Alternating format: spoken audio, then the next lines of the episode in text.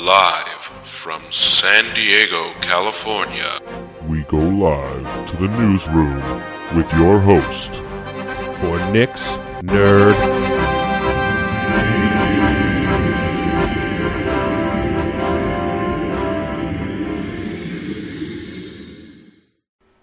What up, fam? Welcome back to Nick's Nerd News. I'm your host, Nick, because, you know, I'm the host because it's my show. You know what I mean? It's like you guys have only had guest hosts like a few times, so obviously, you know, I'm going to be here 90% of the time. Probably, eh, let's go up to 97, right? I mean, in the the amount of shows that we've done and the amount of times you've had a guest host. Anyway, let's let's ignore the nonsense, shall we? Welcome to the show. If you've never listened before, where you been? Right? We're we're over hundred episodes deep here, people. If if if if you've been listening for years, the the two years that we've been here, welcome back to another episode. Share it with your friends. Like, subscribe. Uh, you know, hit the button on on whatever music podcast source you're listening to or cho- choosing from. You know, it's it's uh, it's easy. You know, it doesn't take a lot of energy. You just click, tap, push, whatever you do with whatever you're using a computer, a phone, a tablet, a I don't know. I don't know where people listen to podcasts anymore. In, in your car, somewhere, right? Well, anyway, it's September. It's the 30th. It's the end of the month. We're that much closer to the launch of next gen. And movie theaters are slowly opening, but there's not really movies to see and unfortunately I got I missed the one thing I wanted to do. I think they're still in theaters, and that's go see Empire Strikes Back in theaters because it's something I've never done before. Obviously, because the film came out, you know, 11 years before I was born, and in '97, I don't think my love of Star Wars had reached its its like peak. I was six, so I barely knew what was going on, right? So obviously, you know, obviously, I, I don't even remember going to you know, episode one in theaters. I barely remember going to episode two. The first, like the first Star Wars movie I actually remember going to see in the theaters is episode three. And granted, I somewhat remember two. And and I was a lot younger, obviously. But I do want to go see it in theaters, and we're getting offhand. Let's let's, you know, we're not. Uh, yeah, we'll talk about movies, but but video games are always first here at Nick's Nerd News, and, and you guys know that. Uh, some of you might not, uh, obviously. But anyway, let let's let's talk about obviously what the biggest news of the week last week was. And on Monday, and very early Monday, I'll I'll add, like I woke up to this news, so 6:30, 6:45 a.m. Pacific. I woke up along with a lot of the rest of the world to the news that Microsoft had purchased ZeniMax Media. Um, if you guys are unfamiliar with ZeniMax, that that's it's Bethesda. It's Bethesda essentially. You know, Bethesda games, id Soft, uh, id Software, uh, pretty much everything. Fallout, well, all of their stuff. So Fallout, Wolfenstein, uh, uh, Oblivion, or not Oblivion, Elder Scrolls, and all all that stuff. You know, Doom. That is all now property of Microsoft. Micro- Xbox came out, big dick energy, you know, swinging dick moves, and just was like, all right, we'll just plop down and point, pay 7.5 billion, 7.5 billion dollars for ZeniMax Media, and it is one of the largest acquisitions in in history. Actually, they're like in the top it's in like the top five. Hold on, I'm pulling it up right now because I didn't commit it to memory where it was, but it, it's it's outrageous. So here it is. It is number five in largest acquisitions of the last 20 years. Number one, AT&T purchased Time Warner Cable for 85 billion. Disney purchased 20th Century Fox last year for 71.3 billion. Microsoft bought LinkedIn a few years back for 26. Facebook bought WhatsApp for 22 then Microsoft and Bethesda, followed by Disney and Pixar, Disney Lucasfilm, Disney Marvel, Apple Beats, Microsoft Minecraft, Google, YouTube, Facebook and Instagram. So it is insane, insane to think what was paid for this stuff, and and and it it's it's just crazy that it it's it they paid this much, but granted they're getting a whole bunch of fucking shit to be exclusive for them. So of course, you know it's it's worth that money that they paid, and, and it, it, it's it's. I don't know if it's going to sway the needle for a lot of people who are maybe on the fence about next gen. Granted, that whole bullshit of Xbox has no games can pretty much go out the window at this point, but it, it it's it's crazy to think that Microsoft now owns the Elder Scrolls and and all that. Um, with that being said, though, they did say that Bethesda will run semi independently. Uh, Phil Spencer confirmed they were all talking, you know, uh, uh, Todd Howard, Pete Hines, all the head top people at, at Bethesda. And it will, said, uh, speaking to CNET, Phil Spencer said, uh, quote, it is about the culture of those teams. They're not about becoming us. I didn't specify.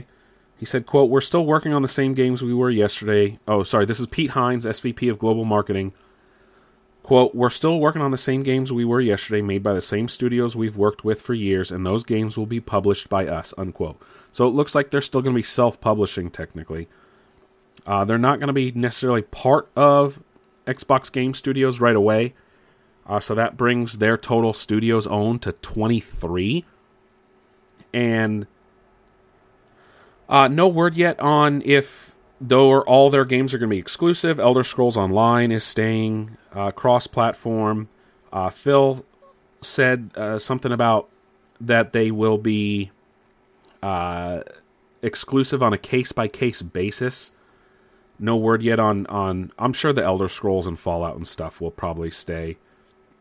Todd Howard probably isn't going anywhere soon. A lot of people think. I wonder. A lot of people have been floating around, maybe because Warner Brothers took their Warner Brothers Interactive off the table. If Microsoft was just like, okay, we'll just buy Bethesda, but no, this deal has been in the works for a long time. You just don't decide to buy a company for seven point five billion dollars in a month and get it done. You know, but it, it's it's an interesting thing for sure, and it it is a massive massive upheaval in the games industry, which will change the game industry for a very, very, very long time. And I wonder moving forward how things will go. So they're going to honor the exclusive deals that Bethesda already signed with, with Sony in regards to Deathloop and Ghostwire Tokyo, which again are timed exclusivity. Granted, these games a lot of these future games from Bethesda, they probably won't be on PlayStation, but they'll more than likely be on PC. And essentially, what this does, along with the other studios that Microsoft owns, they are essentially the home of Western RPGs, as most people will now point out. inXile, makers of Wasteland and, and some others. Oblivion, you know, who made Fallout New Vegas, Star Wars Knights of the Old Republic 2, as well as the Pillars of Eternity games. And now they own Bethesda, Oblivion, or they they make. Sorry, Obsidian is the studio, not Oblivion. Oblivion is an Elder Scrolls game, Elder Scrolls 4. But essentially, what this is is now Microsoft is home to Fallout and the Elder Scrolls and Starfield, which is forthcoming. So they are the place to play Western RPGs. And short of Sony buying like Square Enix eh, or Capcom or Sega, I mean, Sony will more than likely be the home of of, of Eastern RPGs, Jap- JRPGs, Japanese R- RPGs.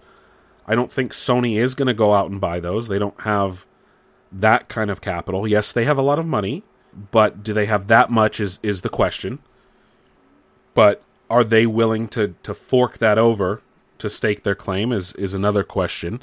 How this will will change the landscape is yet to be seen, but it will for sure and it will definitely drive the conversation in different ways. People are already saying they better get Fallout New Vegas too, considering that Obsidian and and and uh, you know the Fallout franchise are now all under one roof under Microsoft. So, and to see them play around with each other that didn't come out right. Anyway, to see other studios now take advantage of of the development kits from other from the Bethesda studios can also be wide ranging as well. So I forget which podcast it was that I was listening to.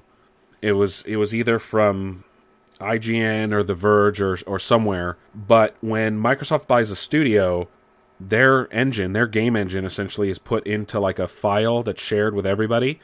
So essentially, what could happen is uh, eventually you could get a uh, spin-off Halo game made in the in id Tech, you know, from ID Software, id Software, which is essentially the Doom engine, as as you guys would know it now, and that would be crazy, like a like a ODST two in id Tech would look amazing and it would play amazing. It wouldn't play like Halo though, so that it's like, uh, what do you want to do in that instance? Some people are like, oh, they should use it for Infinite, and I'm like, no, they just built a brand new fucking engine for Infinite, which looks and plays nice. It's just the art direction is what's wrong that people don't like. And then hopefully, um, you know, Todd Howard and Bethesda will take other people's engines for Elder Scrolls. What? I didn't say anything. but but of course, that is the biggest news.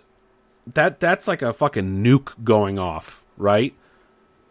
Speaking of Fallout, th- this is just like this blew up the industry essentially because it changes everything. You have to wonder: are, is EA on the table? Is Activision on the table? No, because those are me- giant fucking corporations. Like, there's no way, there's no way that that Microsoft could buy EA games. They're they're just they're too big. They're too big. And it they're they're almost actually what? Granted assets 8 billion. I'm just looking at EA. Maybe they could buy EA. I don't know. I really don't know because it it's it's it's insane to think that ZeniMax is off the table because it, I don't know. It's insane. You know what? No, I think EA's EA's probably like 10 or more. But it it is a large company and it's a publisher, so it's it's not even just like a studio, it's a publisher and they had their own their own 8 studios. So they get Alpha Dog Games, which is mobile. They get Arcane Studios, who made Prey most recently and Dishonored. They're getting Bethesda Softworks, which makes, you know, Fallout and Elder Scrolls. Id Software, which is Doom. Machine Games, which is uh, Wolfenstein. Roundhouse Studios, who I'm not super familiar with. Tango Gameworks, who makes The Evil Within, and they're making Ghostwire Tokyo. And then ZeniMax Online Studios, which is Elder Scrolls Online and I think I think uh, uh, Fallout 76.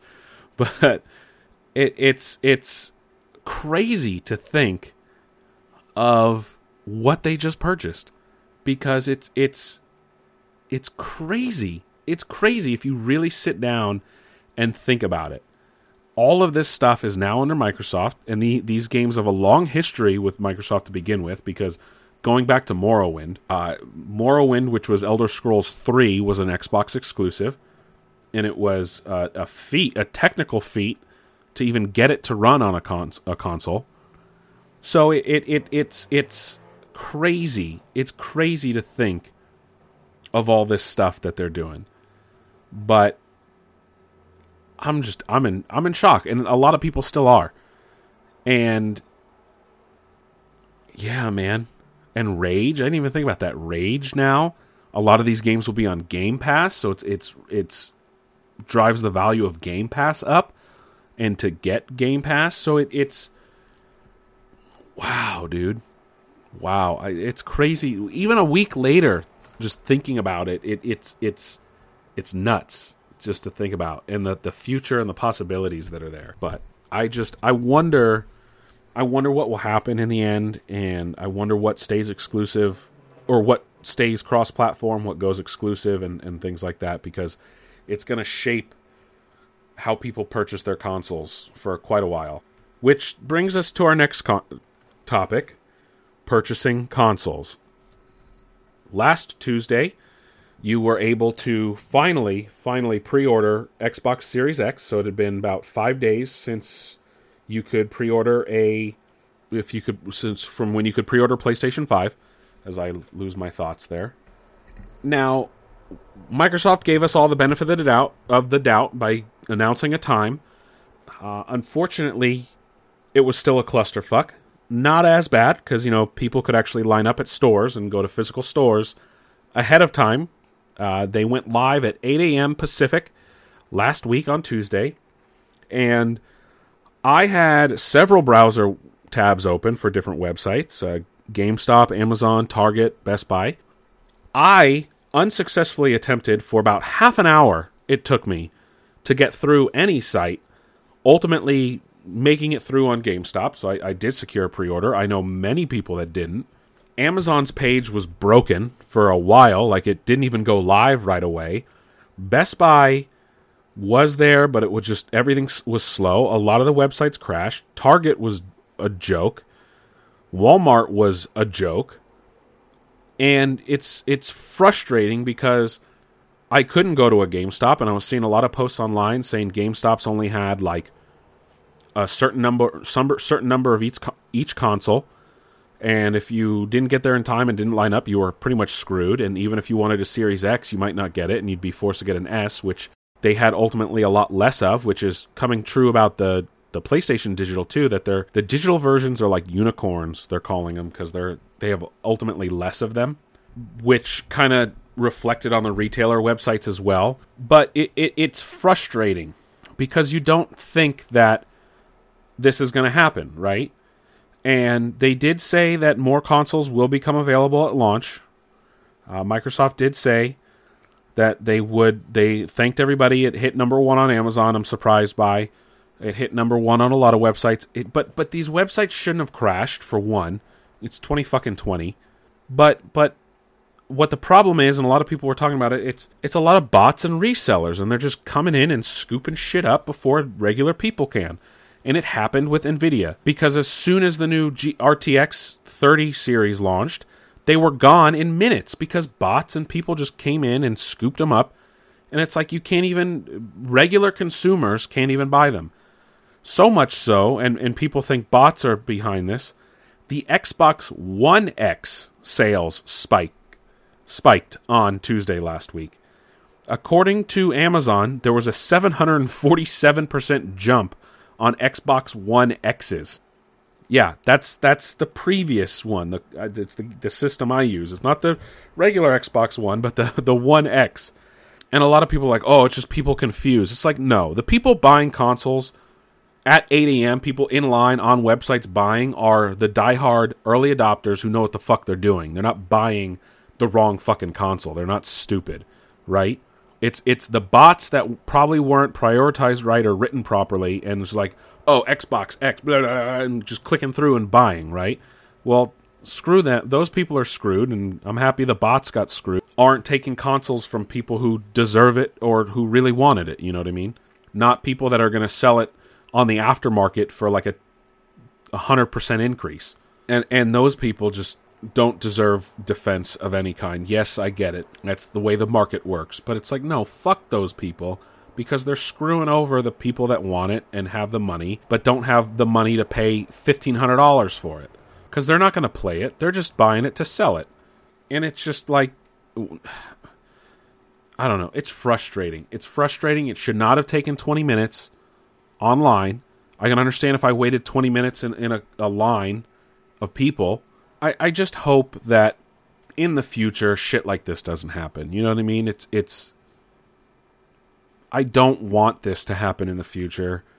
And it being a pandemic and obviously, you know, I probably would have been in line at GameStop at, at 8 a.m. if if I could get the day off from work or at least the morning off from work. You know what I mean? But it it's not always possible to do stuff like that and you got to do it online. But if if if the websites are not able to handle this amount of volume, then it needs to be I don't want to say a lottery system because that screws people over too. But maybe just and and granted the pandemic has exacerbated things and more people are home gaming than ever before and like a what I talked about it a couple weeks ago, like a billion people play video games now. So yes, I don't think they would have ever been able to fully satisfy demand Sony or Microsoft. And 2020 has just fucked up supply chains and everything in general. And Amazon is sending out emails saying they might not be able to, to get your console on launch day for either one. And it's like, what the fuck, Amazon? It's the middle of November. What's going on that you can't get me a console? And it's like, well, maybe shit's going on that it's they're not even going to have it in time. And then it goes back to like, whoa, what? Huh? Which then may- maybe makes you think maybe we should have just delayed the consoles till next year and released in early spring. I mean, look at Nintendo. They fucking gangbusters with Switch releasing in March. But at the same time, I don't I don't know. I don't know what you do to fix this. I don't know what how to how to make it easier. Maybe you have to buy through only the the company right away. Like maybe you can only go through Sony and Microsoft at first, and then the other retailers get it at a later point in time. Maybe their dedicated fan base, like people with X amount of trophies on on Sony side, and people with gamer score at X and above get first dibs. And like, yeah, I get that's a. It's like, is that fair? Yes and no at the same time because obviously obviously people with like a gamer score above a certain amount are be like, yeah, fuck yeah, I'm getting this Xbox day one. And people with a certain amount of trophies are, yes, I'm getting PS5 day one. So it's like those are the people you want to make sure you get your new product uh, into their hands. But at the same time, it's like, but what about people that maybe don't play as much but still want it? And I'm not talking about the people that buy just like Madden every year and Call of Duty every year. Like those people, yes, that's the general populace probably of most gamers and they're not necessarily adopting and getting the newest console day in day, day and date on launch. They'll probably get it within the launch window, which is the first couple months, or within the launch year, like first year.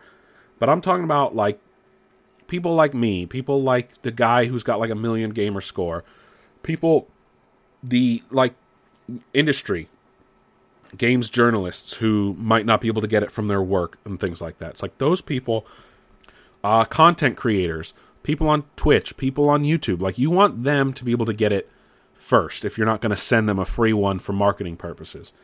So it's like it, it's this weird balance that you have to figure out how to handle and hopefully 8 years from now when the next consoles are coming out, 7 8 years from now we, we're not going through something where people can't go out and wait in line and it's not going to be 90% online, you know what I mean? So it it's definitely something to think about, and it it hopefully just like I said last week, if you got an Xbox Series X or an S Series S, props to you, man, well deserved. If you didn't, I'm sorry. Hopefully you don't have to wait long. Hopefully they're available at launch or sooner, and you can get them pre-ordered online. And and it just hopefully it's not like PlayStation Five where nobody fucking knows when they're going to come back in. So it, it's it's definitely a interesting thing for sure, and definitely something fun to revisit in in a few years. We're just going to stay on on Xbox here for a second. So, Microsoft announced when they announced like the full console stuff a couple months back uh, that they were getting special Seagate expansion cards that are expandable storage cards that are essentially memory cards. Uh, well, we finally know the price, and little cost prohibitive. They're for one terabyte. They're for an SSD NVMe SSD card. Uh, they're two twenty, and yes, I know they're one company, and Seagate's not exactly cheap and and and official branded, so they're going to be a little more. From what I've seen posted that on in different groups and things like that on online that I'm part of, that I guess it's com- very comparable to like what that would cost if you were buying that same SSD for like a computer and, this is like a new technology and by no means by no means are they required microsoft has never said they are, are required they are expandable storage and only required for next gen games to run the velocity architecture or whatever they're calling for for you to get full next gen capability. So so they really are only required after you fill the 1 terabyte SSD that is in the console, which given 4K textures on games you might fill up pretty quickly. But But you can keep all of your Xbox One and 360 and backwards compatible Xbox games on like a on your uh, normal HDD expansion dr- drive. Like if you have one now for your Xbox, you just plug and play, no issue. But if you want full next gen capabilities, you will need these expansion cards, which are like I said, are 220 a piece. They won't be required at all. Like I said, it's it's it's only for expandable memory, so you can always delete games and revisit them later, uh, uh unless you want these. But what I will say is if you're buying a Series S, which is what 512 gigs, and then you go and buy this as expansion, you're then automatic. You're already paying more than it was for a Series X. And and granted, people buying a Series S might not necessarily be buying a shit ton of games to fill up that 500 right away, because that's, I mean, granted, if it's Call of Duty, that's one fifth, right? And now we're learning that the hard drive on the or the the solid state drive, excuse me, because it's not a hard drive, it's not a hard disk drive. The the SSD on the Xbox Series X, 200 gigs essentially is being used for the operating system and things like that, which a lot. But what what's happening? It's not just the operating system; it's a lot of everything else. But so you have about 800 to use and and granted games are usually in the 60 to 70 range about now depending some games are smaller some are bigger obviously it just depends on on what's going on but this is something that i probably won't be purchasing for at least 6 months i don't foresee myself needing this right away granted it comes down to what the size of these games end up being uh, like valhalla Assassin's Creed will be probably quite large. I wonder what NBA 2K next gen will be. I wonder what Call of Duty next gen will be. And I'm trying to think of games I'm getting that are going to have those next gen enhancements. So AC, Call of Duty, NBA. I'll get Gods of Phoenix. Is that it? I am saying that name wrong, but anyway, you know what I mean. The Ubisoft game. Uh, I'm mostly Ubisoft, mostly Ubisoft games this year. Um, the games all have. I hate the GameStop updated their app and it doesn't fucking have their pre-order. Like I don't know where the fuck to find my pre-orders anymore, and it's very fucking frustrating that I have to go online to do it. But uh, and Xbox Series X enhanced games. So Watch Dogs, which will probably be in the 70 plus range. Valhalla, which will probably in the 70 plus range, NBA, which is probably in the 60 range, Call of Duty, which could get upwards of 100, Cyberpunk, which the full Series X stuff isn't coming till later. So, you know, it's interesting for sure. It will have smart delivery. It's not essentially, it's not officially the Xbox Series X version uh, like the other ones will be, because those games, like Valhalla, is technically Series X right away. I, I don't know how these things work, but no one does really. But it, it it's gonna be interesting for sure, and I'm gonna be filling that stuff up quite quickly, if if I think so, and I just I'm very concerned about how this will go. And I just I hate that it costs so much for that. And it's just 1 terabyte, but it's this new technology and it's a SSD and it's it's not like a SSD plug USB one, you know, it's this new fangled contraption that they made. That's just a memory card in, in 2020. So it it's I don't know. I don't know what to say because it sucks that it costs that much, but I understand at the same time. So I, I don't want to fight it, but I'm not in love with it either because a 2 terabyte HDD is a hundred bucks, right? So, and a 4 terabyte HDD is 125 about from Seagate. So they know what they're doing, but again, those are not they're not SSDs. These are HDDs, and HDDs have been around forever and are a lot cheaper, right? And if I remember correctly, because I remember they came out with an expandable SDD, and I can't find it right now, but I know that they were not cheap, if I remember correctly.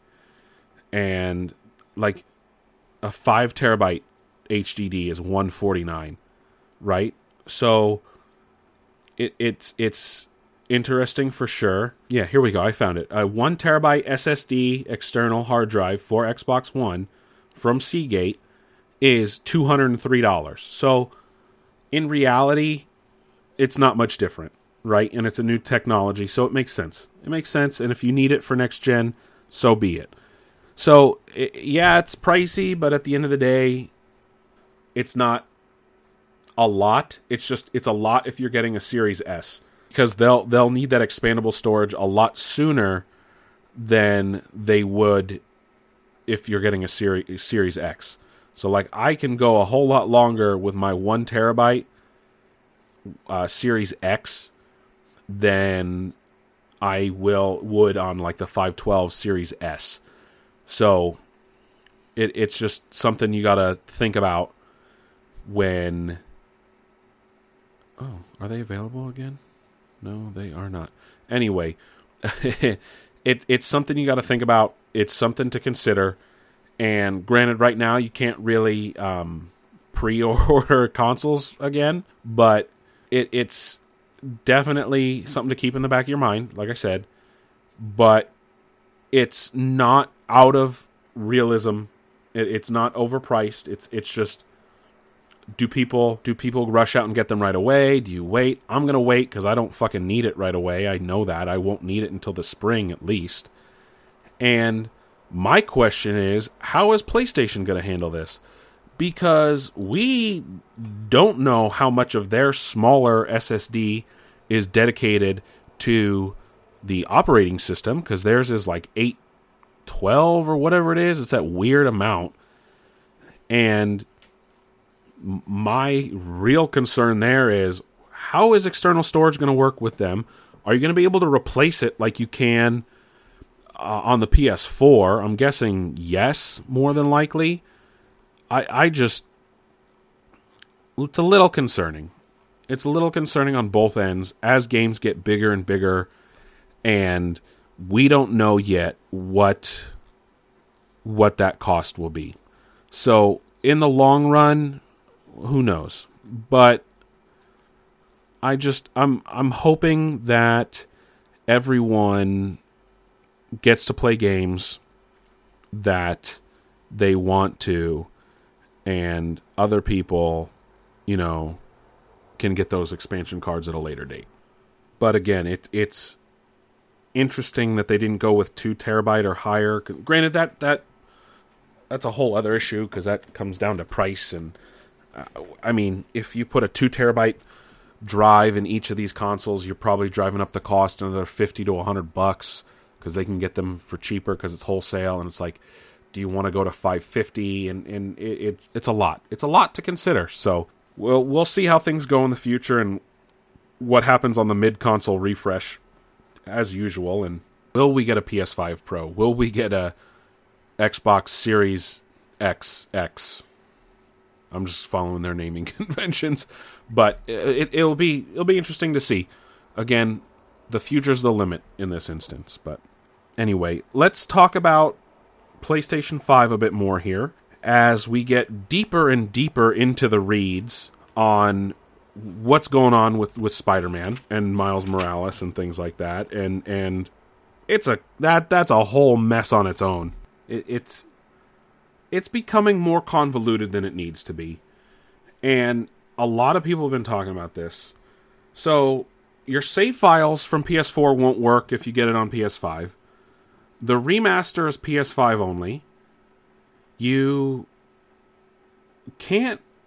Uh, if you buy the Miles Morales on PS4, you can't get the PS5. It it's just like a lot of confusion and it will have it the the remaster will have its own separate trophy list so like it's being counted as like a different game and you can't continue from the PS4 version, which I don't understand why the save won't why they did that.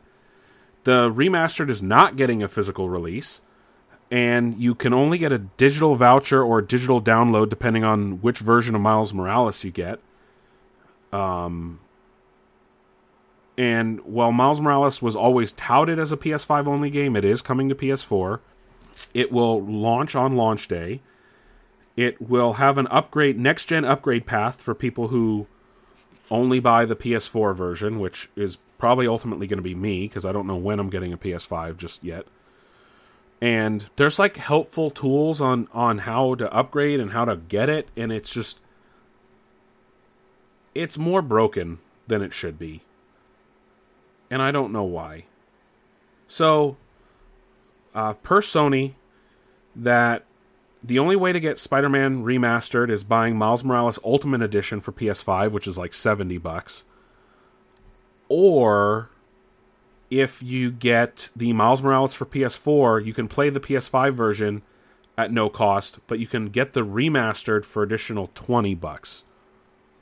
Which I think it still works out to be like 70 bucks. So per Sony, this is exact full quote from them. Marvel Spider Man Remastered is an enhanced version of Marvel Spider Man and is not included as part of Miles Morales, Marvel Spider Man Miles Morales Ultimate Edition for the PlayStation 5. In addition, players who purchase Marvel Spider Man Miles Morales on PlayStation 4. Oh, is included, sorry. Anyway, in addition, players who purchase Marvel Spider Man Miles Morales on PlayStation 4 can upgrade asterisk at no additional cost to the PS5 version of Marvel Spider Man Miles Morales and take advantage of a paid upgrade to download Marvel Spider-Man Remastered. There are no plans currently to offer Miles Marvel Spider-Man Remastered as a standalone. Players with a copy of Mar- Marvel Spider-Man for PS4 can purchase Marvel Spider-Man Miles Morales Ultimate Edition to experience the Marvel Spider-Man Remastered on PS5. Marvel Spider-Man for PS4 also will be backwards compatible on PS4, PS5. Own, uh, and then, per the asterisk, owners of the Marvel Spider Man Miles Morales PS4 game disc can access this offer by inserting the disc into their PS5 console.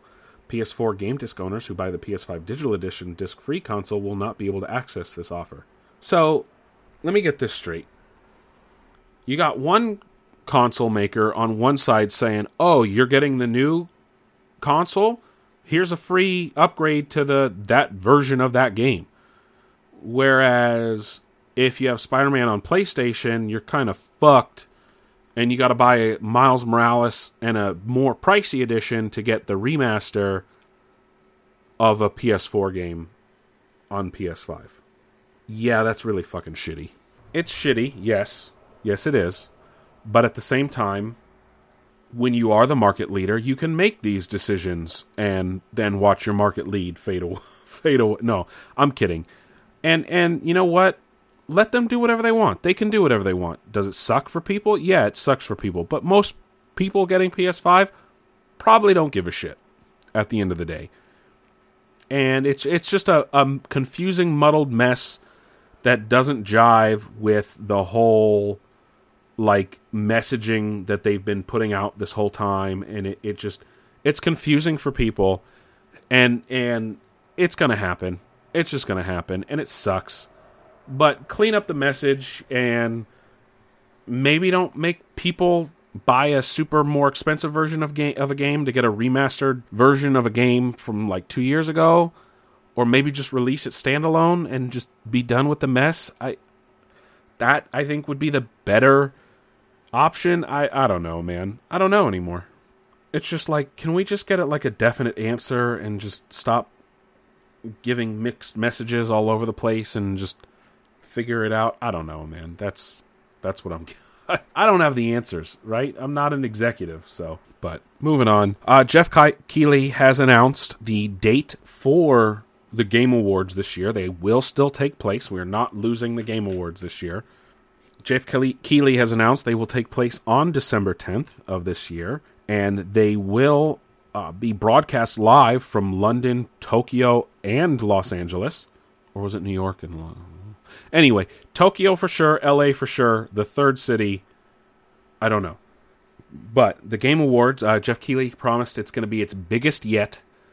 I wonder how production value is going to work over Zoom, but it will take place December 10th. I wonder what big stuff is going to be announced. I wonder what big stuff's going to get shown off. I wonder what's going to win Game of the Year. Probably Last of Us 2. What? I'm sorry. Did did I say something? Yeah, I don't know. I'm I'm just predicting. But, but December 10th, keep your eyes peeled. I'm sure more details will come sooner about timing and probably on every platform as per, per usual every year.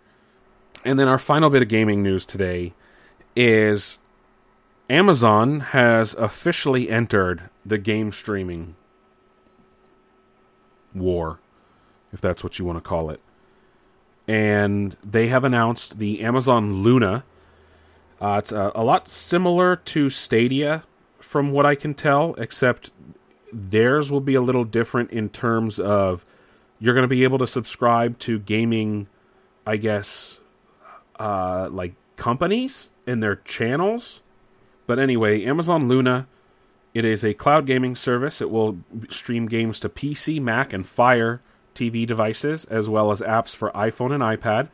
Android is coming soon. Uh, essentially, is a direct competitor to state to Stadia, so I wonder if it will come to Android. Uh, it will have game channels, like I said, which you can subscribe to, and uh, it will have its own channel called the Luna Game Channel, which will have Amazon games as well as uh, launch games like Resident Evil 7, Control, A Plague Tale, and Yooka-Laylee for uh, five ninety nine a month. 4K resolution at 60 frames per second for select titles. Uh, you can play on two devices simultaneously. Uh, Ubisoft has announced they will have a channel. You'll have access to their games day and date, 4K resolution, and mobile gameplay. No mention on their channel. So, uh, per Amazon quote, the first of multiple Luna game channels in development where customers can play games from their favorite publishers and genres, unquote. Uh, it will have integration with Twitch since Amazon owns them. Uh, Amazon said, quote, players will see Twitch streams for games in the service, and from Twitch, they'll be able to instantly start playing Luna games, unquote. That's actually kind of cool. Google doesn't have that. And uh, their controller looks almost like a Stadia controller, but they have the offset joysticks. And it will have, uh, it is Alexa enabled in the controller. It connects directly to Fire TV devices to reduce latency. The controller is available for 50 bucks during early access. Uh, you can also use mouse and keyboard or other Bluetooth Bluetooth gaming controllers.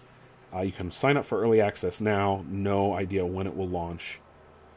Um, but this is essentially Microsoft knew this was coming, and that's why Game Pass and Project xCloud or whatever they call it now, game streaming, is a thing.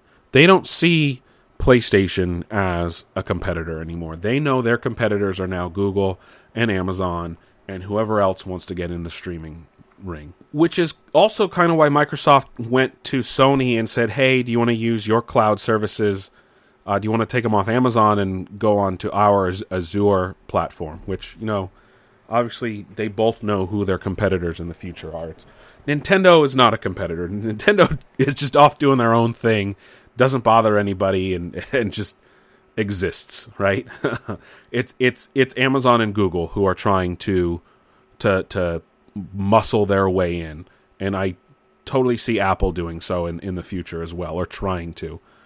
Granted, Google, I don't know how long they'll be around because I don't know how Stadia is doing because they push that bad boy like there's no tomorrow. The fact that it's free to try now, of all the ads I've been seeing on TV and online, you kind of have to wonder. Luna, though, I wonder how that will do because, as opposed to Google, Amazon actually owns their own game studios, right? They make their own games already. So it'll be interesting to see the stream wars, the game stream wars, how they go as the traditional console f- is uh, essentially phased out and we switch to streaming only.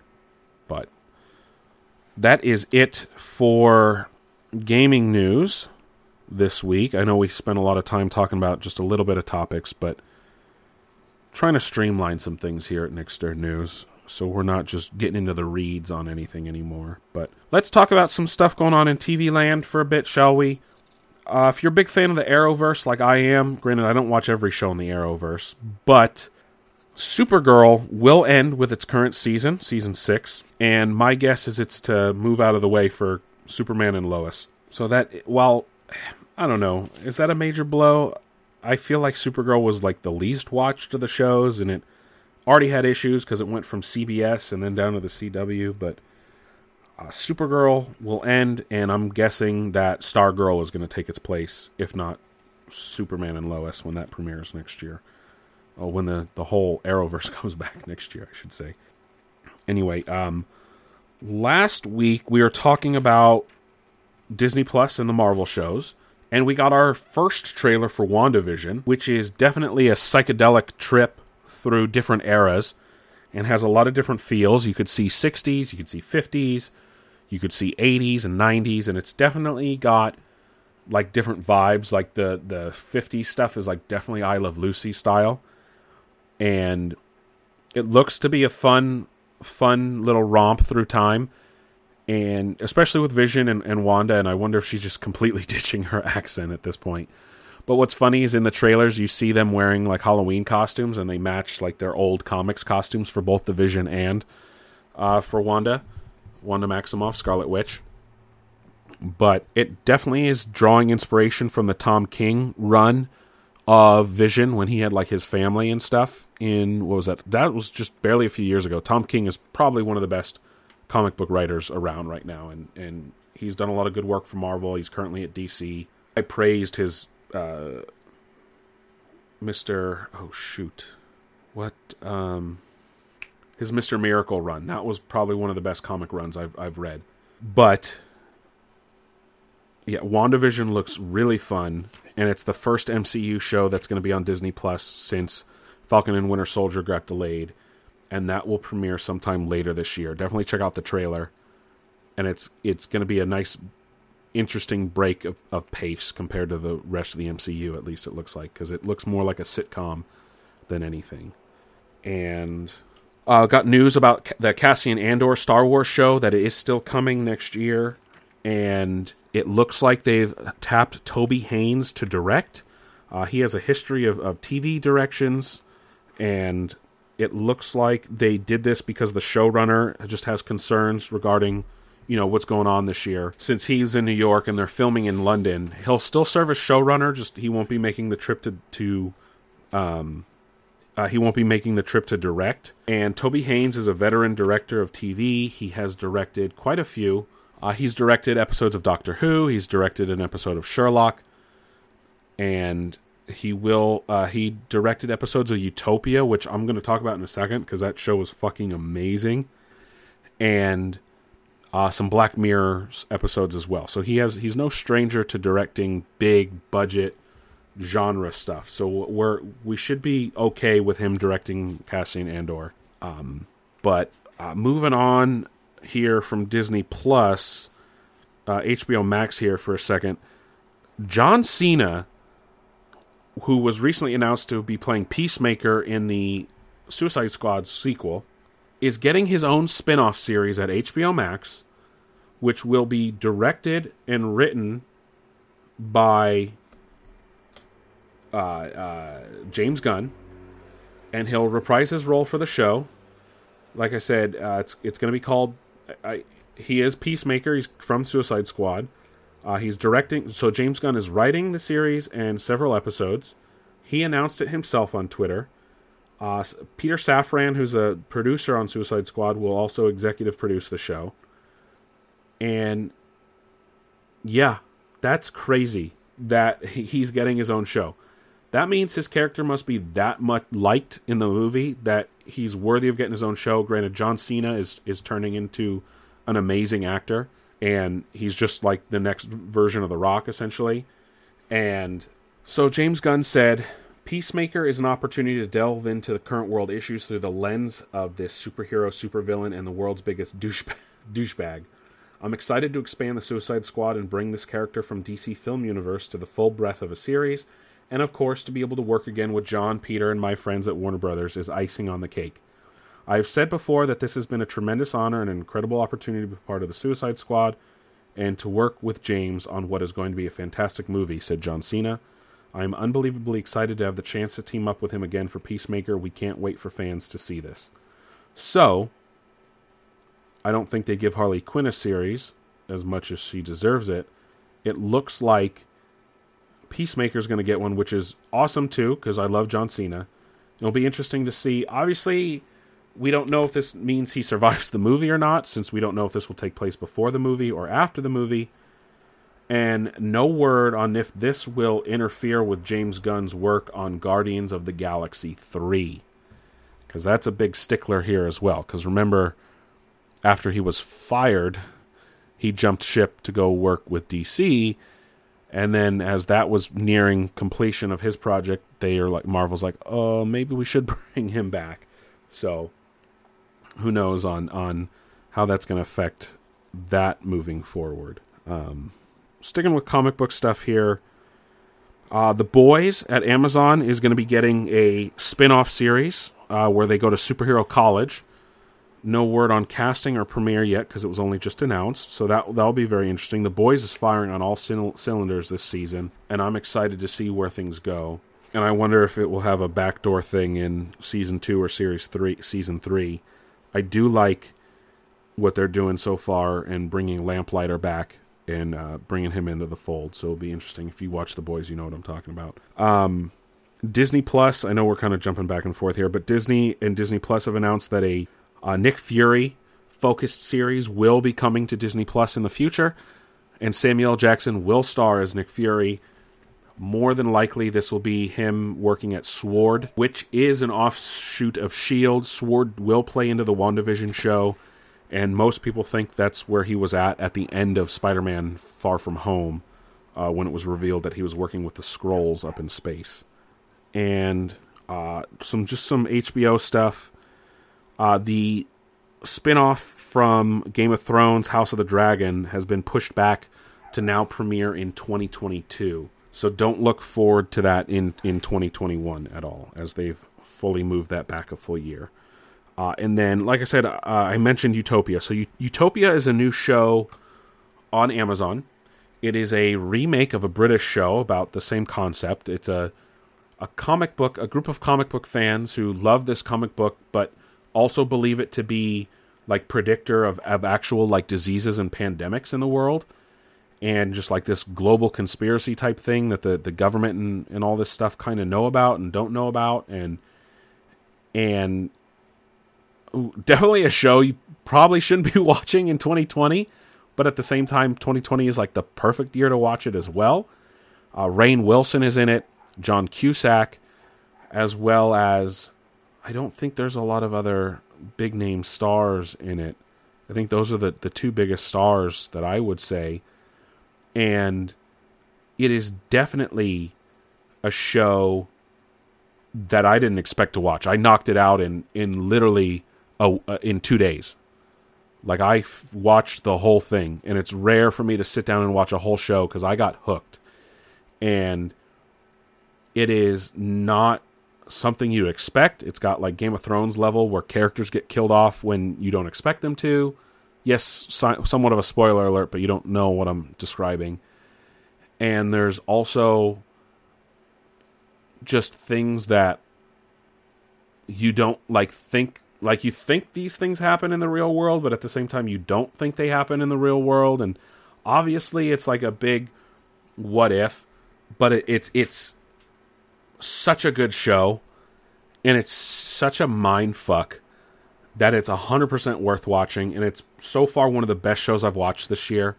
Uh, it's Utopia. If you have Amazon Prime, definitely, definitely check it out. And uh, that's it for TV news. I do want to talk about what's coming to the streaming services next month, as as today is the last day of of September. So tomorrow everything starts on Netflix. On the first, you'll get Fargo, Ghost Rider, uh, the her, movie Her with Joaquin Phoenix, Superman Returns, Sword Art Online, Al- Alicization, uh, and then War Games. On October 4th, you get the new David Attenborough nature documentary. On October 7th, the new Adam Sandler movie, Hubie Halloween, which is his first movie with Julie Bowen since uh, uh, uh, Happy Gilmore. Uh, and then The Killing Joke, which is uh, the wonderful adaptation. Uh, so, Batman: The Killing Joke, the the animated adaptation of one of the best Batman graphic novels. I would advise maybe skipping like the first twenty minutes because they added a whole bunch of bullshit that doesn't need to be there with like Batman and this weird thing with Batgirl, and it's just like you can skip that. um, I don't remember the exact time thing, but there's a a certain point where you can just skip all that nonsense because it has nothing to do with the graphic novel and they just added it for fluff. But other than that, everything else is perfect. It's Kevin Conroy and and as Batman and Mark Hamill as the Joker, so it's obviously stellar voice cast as well. Uh, that's not everything coming to Netflix, but stuff I like and think you guys might like as well. On Amazon Prime, National Security, the Martin Lawrence film, uh, Quantum of Solace, Raging Bull, and Spaceballs on October 1st. Uh, Terminator Dark Fate, which is the most recent Terminator film, which came out last year, will premiere on October 9th on Prime. And then Battle Los Angeles. I know a lot of people don't like that movie, but I really like that movie. Aaron Eckhart. Uh, that premieres October 27th on Amazon Prime. And on Disney Plus, you have Maleficent on October 1st, tomorrow. Simpsons uh, season 31 on Friday the 2nd. X Men X2 on October 9th. The Sorcerer's Apprentice on October 30th, as well as The Mandalorian Season 2. Um, so those are the big three streamers, and that's what's coming this month. Now, let's talk about movies. And Disney has laid down the delay hammer. That, I said that wrong. I fucked that up. I don't even know what I was trying to say. But anyway, we got a lot of new delays in release dates. Unfortunately, Black Widow has been delayed again, this time until May of next year, thus breaking a 10 year streak of a, mo- a year with an MCU movie every year. So, this is the first year since 2009 that no Marvel Cinematic Universe movie was released. No single Marvel Cinematic Universe film was released in calendar year 2020. Now, WandaVision, while part of the MCU, I don't know how that's gonna. It's not a release, not a film release, so it doesn't count. But it this is the end of an, a, a streak, folks, an end of an era, if you will. Meanwhile, we're getting like two or three MCU movies next year. But anyway, uh, other changes. Their film Death on the Nile has gone from October 23rd to December 18th of this year. Marvel's, Marvel's Eternals goes from February 12th to November 5th. Shang-Chi goes from November, uh, sorry, May 7th to July 9th. Oh, we're actually getting four. I think we're getting four Marvel movies next year. Because um, Spider Man, Shang-Chi, Eternals, and Black Widow. Uh, West Side Story is going from December 18th of this year to December 10th of next year. Side Story being the, the Steven Spielberg remake. Uh, and then The King's Man is going from February 26th and is moving up to February 12th. So luckily that isn't delayed too much anymore. But that is it on the Disney MCU movie release schedule. It's unfortunate, but understandable. And uh, I don't think a lot of people just feel comfortable going to the movies just yet. And Disney and Marvel want to make their money on Black Widow for sure. Uh, also announced uh, let's jump over to DC for a second here. The Snyder Cut will film new scenes in October. Uh, a lot of the principal cast will return. This is per Variety. They did report that Henry Cavill would, but then Henry Cavill said he wouldn't. They did say Ben Affleck, Gal Gadot, Ray Fisher, surprisingly, uh, would all be back to film some scenes, despite HBO saying that they wouldn't need them. And I, I don't know. I, whatever. Cool. I'm for it. All fucking for it if if it means getting stuff that Zach wanted to finish that couldn't, and he's ditching all the Whedon stuff or Whedon stuff, however you want to say Joss's name. But more power to Zach so he can complete his vision. I'm fucking stoked, dude. Sucks that it's gonna be a four part thing, but I'm I'm stoked as hell. And then we got news for the Black Adam film starring The Rock. We now have our Hawkman. Aldis Hodge has been cast in Black Adam as Hawkman, leader of the Justice Society. And Aldis Hodge is known for several films, uh, most recently in the remake of The Invisible Man. Uh, he played MC Ren in Straight Outta Compton. He was in the movie Hidden Figures. Uh, he's had a lot of stuff on TV. Um, he's going to be playing Jim Brown, the football player and actor, in in a new movie called One Night in Miami. Uh, like I said, he was in The Invisible Man and Hidden Figures. He was in Jack Reacher, Straight Outta Compton, A Good Day to Got Die Hard. So he's he's been around for quite a while, and now he's going to be playing Hawkman or Carter Hall, uh, leader of the Justice Society of America, the antagonist to Black Adam in the Black Adam film. So I'm stoked on that. He's a he should be a, a good foil to The Rock. And then uh, that's it for DC. Um, James Cameron has announced that Avatar 2 has completed principal photography and they will be entering post production.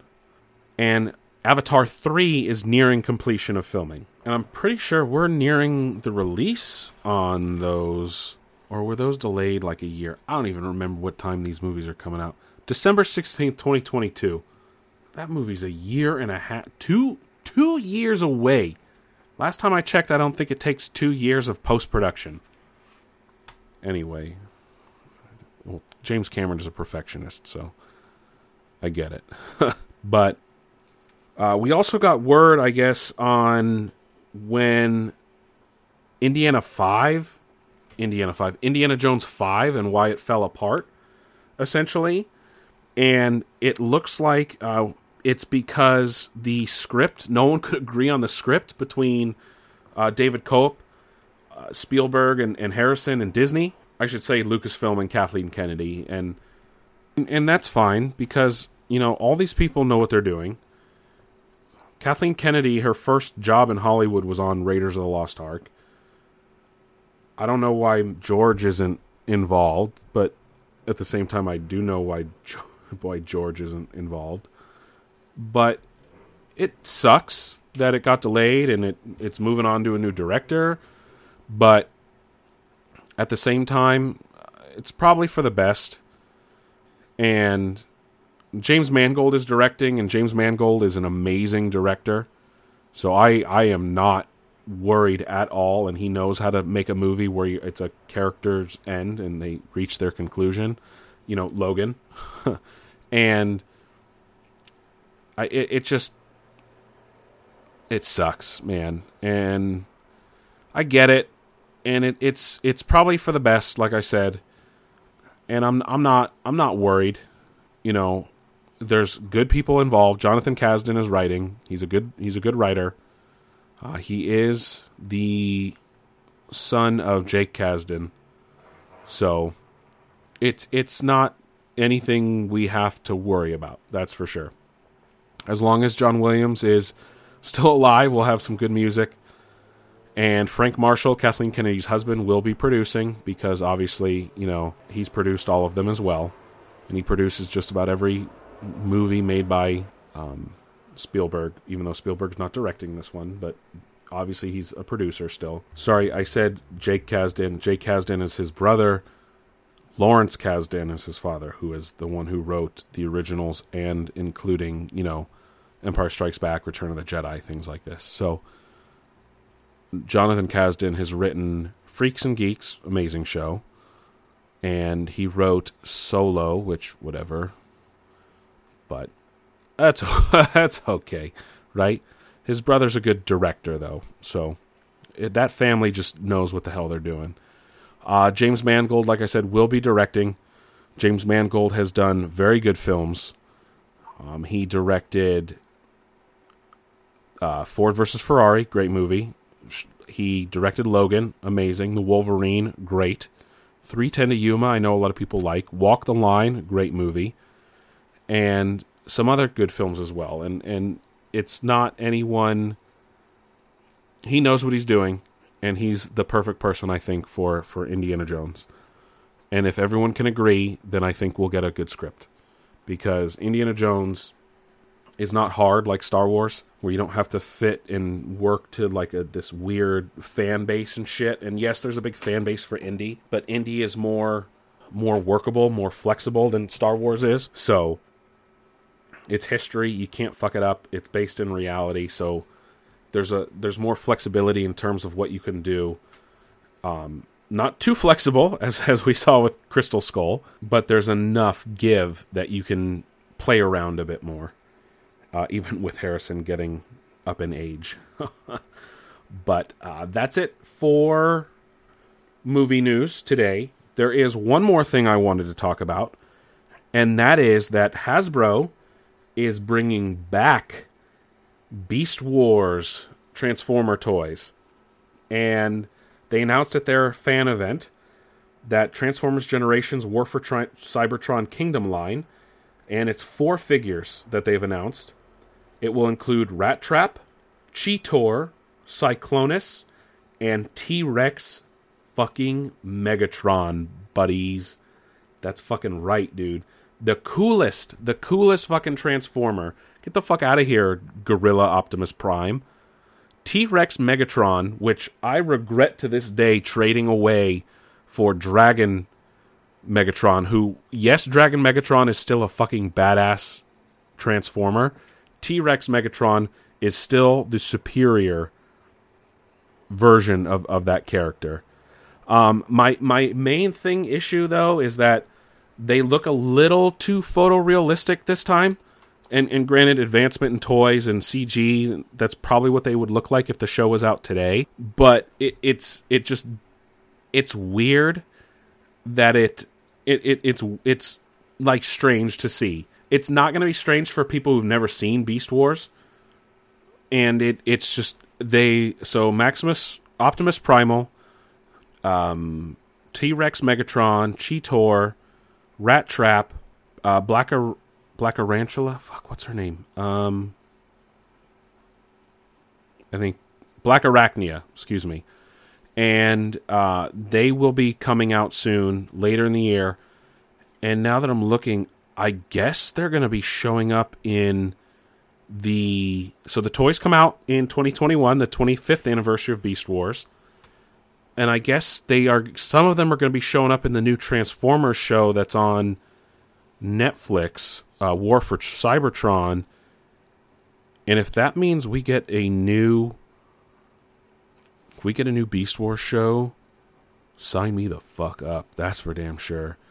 But the new toys, they look really good. I don't like Optimus Primal because it he looks like too transformery compared to, um, and that's weird to say in 2020 because because Transformer toys, Transformer toys are come off a lot cheaper and don't look as cool.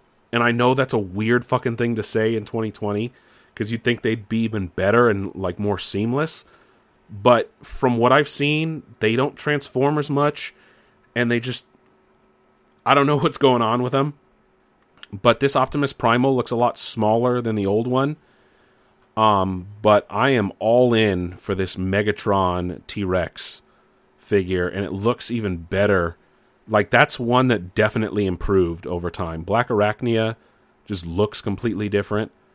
Um, their transform versions, like their robot versions, look f- the same. It's just their bodies look way different, and honestly, it's going to be they're way more posable now than they used to be. But it's going to be interesting to see how it looks compared to the old ones for sure. But and I have my Cheetor still, so it, I can based off the images they showed off. It'll be interesting to to compare them for sure. I just don't like the rat trap. It just looks too much like a real rat. But those will be out in January. But that is it, folks, for Nick's Nerd News. Thank you guys for listening. As always, I am more of a fan of you guys than you are of me. Uh, check out Nick's Nerd News when you guys get a chance, or nicksnerdnews.com. You can listen to the show right in your browser, or you can find links to our Spotify, Google Play, and our Google Podcast and Apple Podcast pages, as well as Spotify. Um, while you're there, check out our social tab so you can see all of our social media pages Facebook, Instagram, Twitter. We post a lot of funny memes for you guys to check out and, and laugh at while you're there. Uh, otherwise, like and subscribe, click around, punch stuff, poke stuff, whatever you want to do. Thank you guys for listening. I will catch you guys on the flip side.